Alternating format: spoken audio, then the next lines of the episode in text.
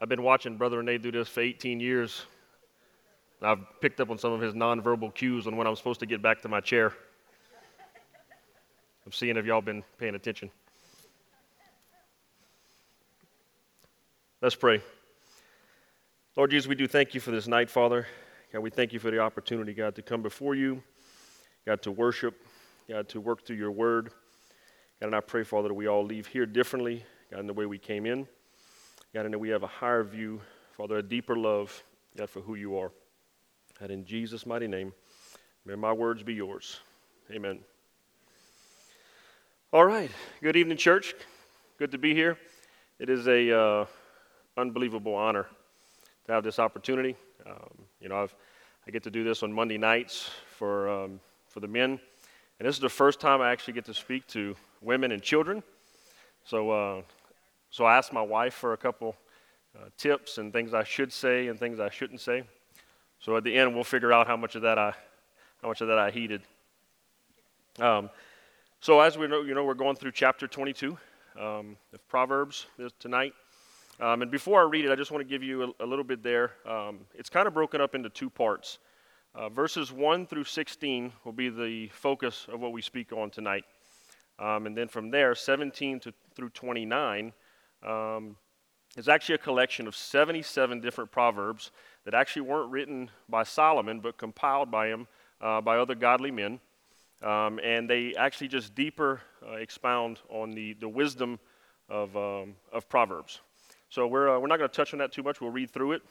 Uh, but before we do that, I just wanted to get you a kind of a little understanding of how the, how the chapters broke down. But let's go through, let's go through chapter 22 first. A good name is to be chosen rather than great riches, and favor is better than silver or gold. The rich and the poor meet together, and the Lord is the maker of them all. The prudent sees danger and hides himself, but the simple go on and suffer for it. The reward for humility and fear of the Lord is riches and honor and life. Thorns and snares are in the way of the crooked, and whoever guards his soul will keep far from them. The rich rules over the poor, and the borrower is slave of the lender. Whoever sows injustice will reap calamity, and the rod of his fury will fail. Whoever has a bountiful eye will be blessed, for, his, for he shares his bread with the poor. Drive out a scoffer, and strife will go out, and quarreling and abuse will cease. He who loves purity of heart and whose speech is gracious will have the king as his friend. The eyes of the Lord keep watch over knowledge, but, but he overthrows the words of the traitor. And the sluggard says, There's a lion outside. I shall be killed in the streets. In the mouth of the forbidden woman is a deep pit, and he with whom the Lord is angry will fall into it. Folly is bound up in the heart of a child, but the rod of discipline drives it far from him. And whoever oppresses the poor to increase his own wealth or gives to the rich will only come to poverty. Incline your ear and hear the words of the wise, and apply your heart to my knowledge.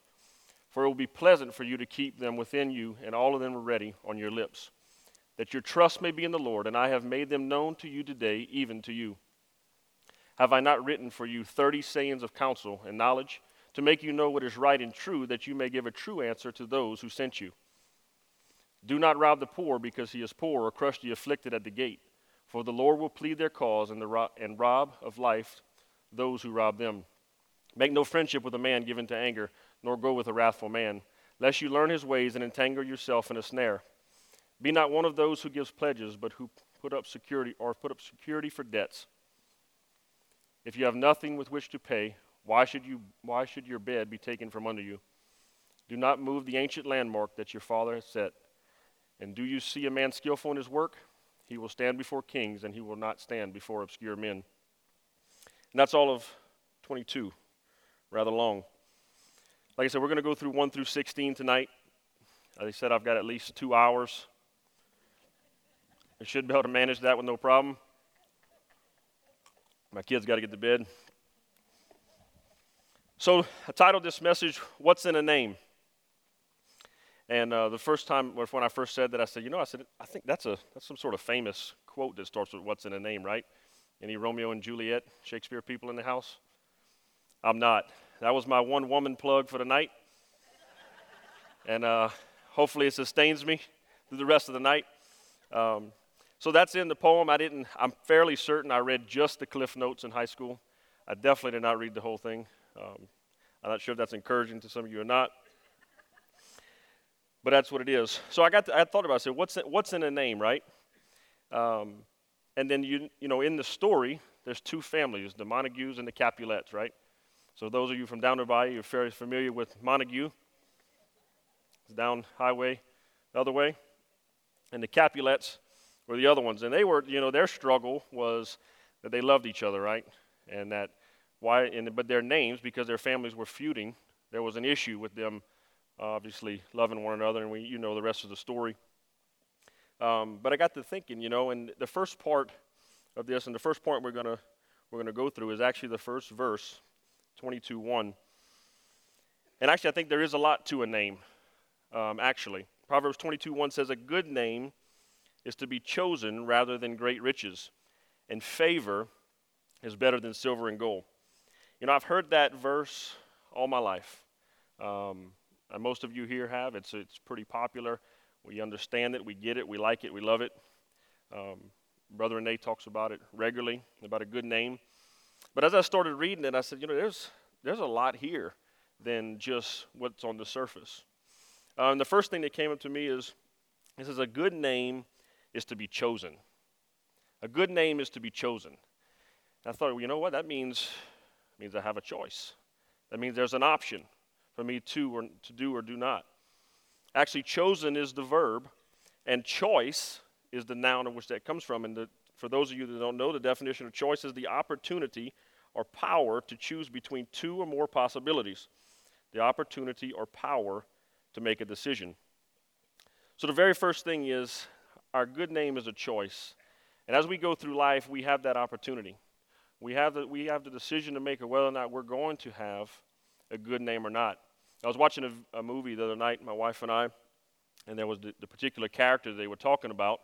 Um, his family was just a train wreck all through his life, and he was the you know he was the last the, the survivor, and he was equally wretched. Um, and it's a it's a it's just a secular movie, but the idea was when he was talking about it, he was explaining his his last name. He spoke of it, and he says he wanted to he wanted to end end that situation with him and started forward with a new family because he understood that the name that he had taken up until that point was demise, was destruction, and was bad everything that's happened before him. And it was at that point that he realized if he if he would take the, make the decision to change going forward with his children and his next family, then everything in the past would end. So there's a choice that we can make on whether or not we want to have a good name. The second part of it says, and favor is better than silver and gold and favor is better than silver and gold. So I see two things there. The first part talks about a good name, and the second part talks about favor. And the way I look at that is there's a, a good name is what we make the choice to have. And once we are in that, once we, we do and we obtain this good name, then favor follows. Favor will follow us all our days as long as we have that good name, right? So I started looking into it a little bit more, and I got to you know, thinking, okay, a, a good name is to be chosen. And actually, in our translation, good is essentially implied. Uh, if you look up the word uh, name in Hebrew, S H E M, it's actually pronounced shame, means honor, authority, and character. And that's just what the word name means all alone. So, guys, the idea when it says that a good name is to be chosen, the implication there is that it's, it's good, that the name that, you, the name that you have, the name that, that God has for you is good. And that's what the intention is. But we've got to be in a place where we make a choice for that to take place. You know, I think about a good name, and I think about my life, and I just think about how important it is for us as, as parents to hand down that great name to our kids. You know, we can have all kinds of things in life, but when we come to a place where we can hand down a, a legacy to our children, you know, years ago when I started with men's ministry, it was actually one of the things that, one of the first things that God impressed upon my heart is what kind of legacy are you going to leave here, Matt? And it wasn't that it was a question at the time whether I thought it was good or bad, but I never really thought about it. Um, you know, I was, I'm 34 years old. I like to believe I still have a lot of life ahead of me. But the reality is, if we don't come to a place where we acknowledge that and come to grips with that and what that means, our life's going to pass us by. And we're going to look back and we're going to wonder what happened. You know, man, I missed out on this or I missed out on that. You know, and then the next thing that came to me was just intentionality. And what it means in our lives that we have to be intentional in what we do and what we do with our relationships and who we talk to and how we talk to them. And all of that allows us to develop this good name. It's a choice. It's a choice for us to have a good name. Ecclesiastes 7:1 says, "A good name is better than precious ointment, and the day of death than the day of birth." Now, if you look at both parts of that scripture, there's two things. The first part says a good name is better than, and then it says and the day of death. So a good name and the day of death work hand in hand. 2 Timothy 4 7 says, I have fought the good fight, and I have finished the race, and I have kept the faith. And I thought so many times, isn't it so true when we get to the end of our life, whether it be at your funeral, whether it be in conversations, are you not then judged for everything that's taken place, everything before that? And that's where it says that a good name and the day of death go hand in hand. And the opposite is just that. So that, you know, we, we as Christians view death much differently than the way God does. You know, we, for us, in most situations, it's the end. For us, it's, oh no. It's, and not that there's not emotion that's fitting in those moments, but the reality is God views that completely different than us. God sees that at the moment whenever, if we, if we are in Christ, He knows that that's that place where He reunites. And we're in that place where we get to see Him face to face, and it's a joyous time. For those that are left behind, it's sorrowful. But I'll tell you this for those that are left behind, but with the knowledge that that person knew Christ, it's a different story. Guys, we have to make a choice so that when we have that day of death, we can say what Paul says there that I have fought the good fight, I have finished the race, I have kept the faith. You know, if it wouldn't be for a parent sitting right here, um, I'm 100% certain that you would not see me here. Um, and there's nothing more than that. As I was going through this, I was thinking about how important it is for parents to model in their lives what it is to have a good name, what it is to be a man of God. You know, I got to thinking, I said, you know, what, what did they say growing up? What did they tell me? What are the things that they spoke about a good name? And, you know, I'm sure there was some cliche sayings in there, and I'm sure I could come up with a list of things. But what I think more than anything is that I saw a life modeled before me that, that presented a good name. You know, even to this day, and I can remember as, as a young boy, um, you know, meeting some of my uh, dad's coworkers. My dad worked offshore, so you only saw him for company picnics once a year or beach sweeps we used to do in Fourchon. Uh, but I can always remember they would always, no matter how old I was, they always came up to me and would, and would just tell me um, how much they appreciated my dad and how good my dad wasn't at that age and at that time, you know, you don't think much of it. You know, it's like, cool, thanks. All right, you got a candy, a Coke, or anything for me? Um, but outside of that, you know, but I look back on that now and what a blessing that is. You know, what a blessing that is to be in a position for that to be modeled, for me to see that. And that's my next point that a good name is modeled. A good name is modeled. Proverbs 22 6 says, To train up a child in the way he should go, and even when he is old, he will not depart from it. Once again, that's another verse we've just heard over and over again. I absolutely love it. Um, it's, it's intriguing to me um, just on the where it's coming from. And I want to break down some of the parts of that for us so we can better understand. But first of all, the word train in Hebrew is called shanak. I do believe Hebrew is fairly close to down to bayou. I'm not sure if any of you have noticed. But I mean, a lot of them start with Shah. And I mean, it just is what it is. I, I don't, I don't tell you. But Shanak in the Hebrew means to dedicate.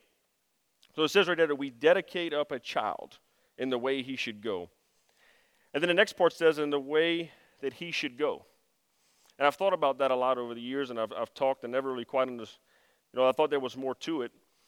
And what I think we're speaking to there is for us, for us as parents, in those situations, whether, you know, whether we have one child, three children, four children, five children, whatever it is, we need to be in a place and an understanding that, that God has a very intentional plan and a purpose, purpose for every one of those children.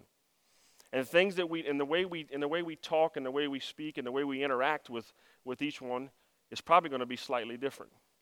Now, that doesn't mean there's not a moral absolute, and that doesn't mean you rid you of a standard, but what it means is, is we need to be sensitive in those situations on what God, particularly, not what we want to do, but what God's trying to do in each one of those children's lives so that we can help them and grow them into that.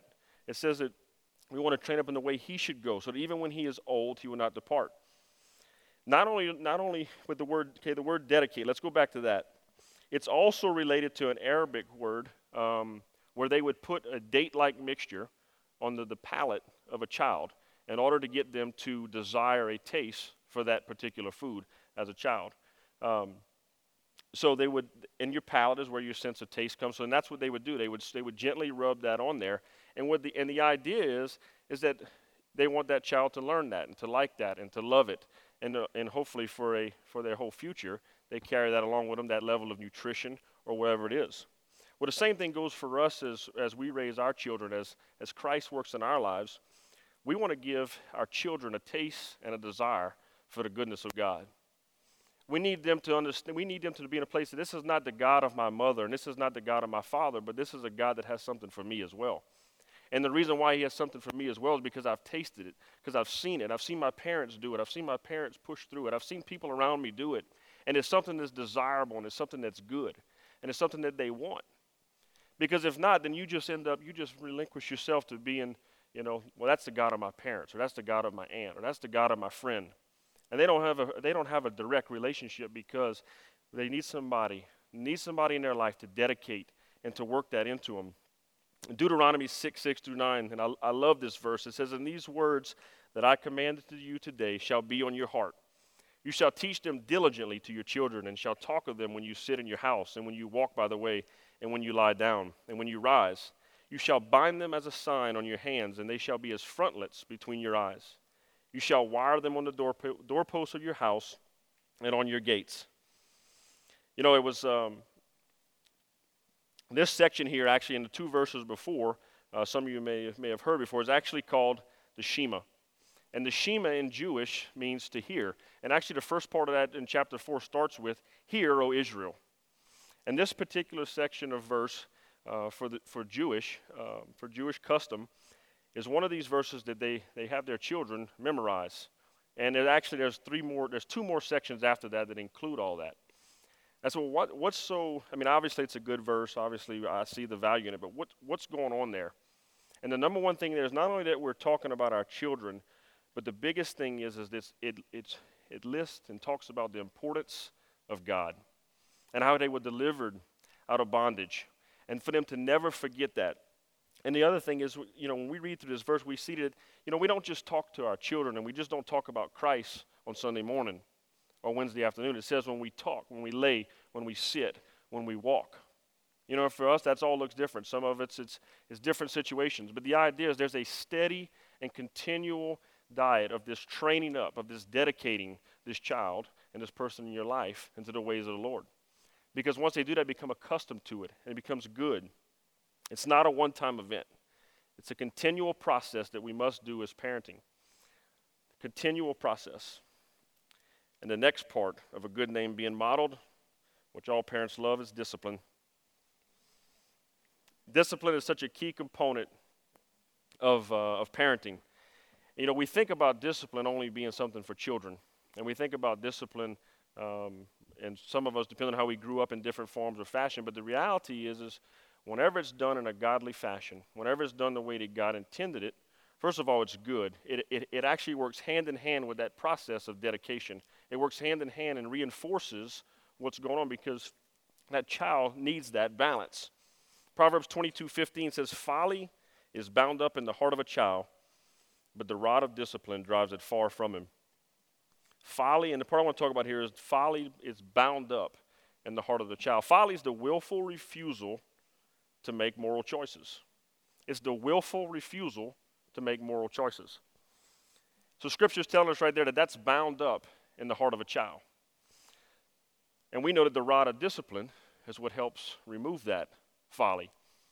But the rod of discipline, apart from this, apart from this modeling and this training up, doesn't work. It's got to go hand in hand. We have, to, we have to be in a place where we're trying to remove that folly because, because here's what's awesome. We remove the folly, right? But when we remove the folly, what's then able to happen is the goodness of Christ and the goodness of the Holy Spirit is then able to come in and fill that spirit and fill that void of where that folly was. And as that happens throughout the process of a child's life, as that happens through the process of our own life, uh, we begin to just have a different understanding, a different belief of who God is and see how high and how important He is. Ephesians 6 4 says, Fathers, do not provoke your children to anger, but bring them up in the discipline and the instruction of the Lord. And I think that speaks to that balance we were just talking about. That we've got to be in a place, God, where we can we can also we can take verse 22 15 and 22 6 and we can combine those together in order to make that child understand more and more about Christ. You know, I often think about discipline um, and uh, how that looks and what it means and what actually is taking place in discipline. Yeah, there's obviously the physical act, and it's not always physical. If you're, if you're a parent like myself, I've got some children just a good, swift stare, and they're in tears. Other ones, not quite so much. But that's just the way it is, and it's different times. It's different for different ones, and that the, point is, is that goes back to us being sensitive and understanding the, the way that that child should go and where God's calling that child and what gifts and what talents are there. You know, but I think about what, what actually happens there. It almost always starts off with correction, right? And then we correct them. And then we get to this place of, we get to the place, okay, now we need to instruct. Because if we correct and we don't instruct, then there's no understanding. And if we instruct before we correct, we got, we've, they're not paying attention. So the reality is, in, in anything, and this goes for us as adults, this goes for us as adolescents, no matter where we are, we need to first understand what we did wrong. We need to first have that place where we've been corrected. And then we need to have be in a place where our hearts open to receive the instruction from that person in that moment. Because all through life, you know, uh, I'm sure you've all ran across people where they really, really struggle with instruction and correction. Um, and, I, and I believe, and the, and the ones that don't, I believe, I thank God for their parents. I think for being in a place where they, where they made that important, where they made that a big deal in their child's life. This, and then what's even, what's even more exciting is what this process does, this allows us as parents to disciple our children. It allows us to get to this place where our children are coming to know Christ more and more and more each day. Because the idea is there's going to be a day when these children leave there's going to be a time when they're not in your home anymore. And when they leave, you want them to have that understanding of who Christ is, not only for their own lives, but so that at that point they can go out and make disciples of all men. But in, in order to go out there and make disciples, we have to first understand what it means to be a disciple. We have to go through that process of discipleship, not only as a child, but for us as a man, that process as, as people, this continues our entire life. The next part here, after we see that a good name is modeled, is a good name reflects Christ. A good name reflects Christ. Proverbs 22:11 says, "He who loves purity of heart and whose speech is gracious will have the king as a friend." And Ecclesiastes 10:12 says, "The words of a wise man's mouth win him favor, but the lips of a fool consume him." There's two things, both of those verses speak to favor. Both of those verses speak to a place when we have a purity of heart. When we're in a place and we have and we're sensitive to what Christ is doing, we're sensitive to what God is trying to do in our life. That we're in a place where we, we, we receive that favor. And then in that favor, this is the really exciting part. When we have that good name and we have that favor, we come to a place in our life where we're then given an opportunity to share Christ with others around us. Because that's ultimately the goal. That's ultimately what we're here for, is to go out and spread God's word. We want to put ourselves in a place, church, where when people come to us and they want to understand, well, what is, what is it that you have? What is that hope? What is going on there? And that's God in you. And in that moment, you'll be able to share that. Matthew 5 13 through 16. I love this. It says, You are the salt of the earth. But if the salt has lost its taste, how shall its saltiness be restored? It is no longer good for anything except to be thrown out and trampled under people's feet. You are the light of the world. A city on a hill cannot be hidden, and nor do people light a lamp and put it under a basket, but on a stand, and it gives light to all in the house. In the same way, let your light shine before others, so that they may see your good works and give glory to your Father who is in heaven. Now, as I look through that verse there, the first part talks about salt, and the next part talks about light. For those of you that are in life groups right now, this is one of the lessons we had in the last few weeks. Um, and it is so, it's so important and so true that we understand, we understand our role as Christians is to be salt and to be light, to, to, to preserve Christ, to be a light that shines out for all to see. And I love what it says in the end of 16. It says, And all of this is to give glory to your Father who is in heaven. The church, if we miss the idea that that's what it's all about, well, it's just that. We've missed it. Because our life is to, is to glorify and to edify Christ. Because in that, that's the only real change that takes place. We know that the Bible says that His Spirit draws a man unto Him. And we want to be in a place where we are glorifying God and we're, and we're putting ourselves in a position that we can, we can say the very same thing that we're doing. And then on top of that, we need to couple our good name, we need to couple our favor with, with a diligent study of God's Word. You know, I love that's one thing that's always mentioned about Wednesday nights is just the fact that we go verse by verse and book by book. Um, and it's just, it is so important it is so important that we couple all of this with diligency of God's word. 1 Peter 3:15 says, "But in your hearts honor Christ the Lord as holy. Always be prepared to make a defense to anyone who asks you for the reason right here for the hope that is in you. Yet do it with gentleness and respect." And I love what he's saying there about the idea that people are going to, that's the thing people are going to see in your life over other things. is They're going to see hope. They're going to see, well, this guy just lost somebody in his family. What's, why, is, why is he responding in this way? This guy just did this. This guy just lost his job. This guy lost this. And they go through life, and there's people around you saying, there's something different. And what they don't, they may not realize it in that moment, but what it is, it's hope. It's the hope that we have in Christ alone. And in that moment, which goes back to there, it says, that we will be prepared to make a defense to anyone who asks you for that reason. Why do you have that hope? Why do you have that hope? Now, as we as we go through the rest of Proverbs, and as you're at home studying through this, and and whatever you're reading, my, my encouragement to you is one thing: is that you look always in Scripture for the bigness of God. That you always look for what he's, what he's saying, what truth is there that glorifies him. Because in that, guys, that's where the real change happens. That's where families are restored. That's where lives are changed when the Holy Spirit is able to get in there and move. I'm going to leave you with this verse tonight. One of my favorites. It's 2 Corinthians 4 5. It says, For we proclaim, for what we proclaim is not ourselves, but Jesus Christ as Lord, with ourselves as servants for Jesus' sake we proclaim is not ourselves, church. God, we thank you for this night, and I thank you for this opportunity. And I just ask, Father, that your word, Father, just sinks into our hearts, God. God, that we do leave here, Father, in a place where we just have a greater desire for you. God, we love you, and we thank you for the opportunity. God, protect us as we travel home. In Jesus' mighty name, amen. You are dismissed.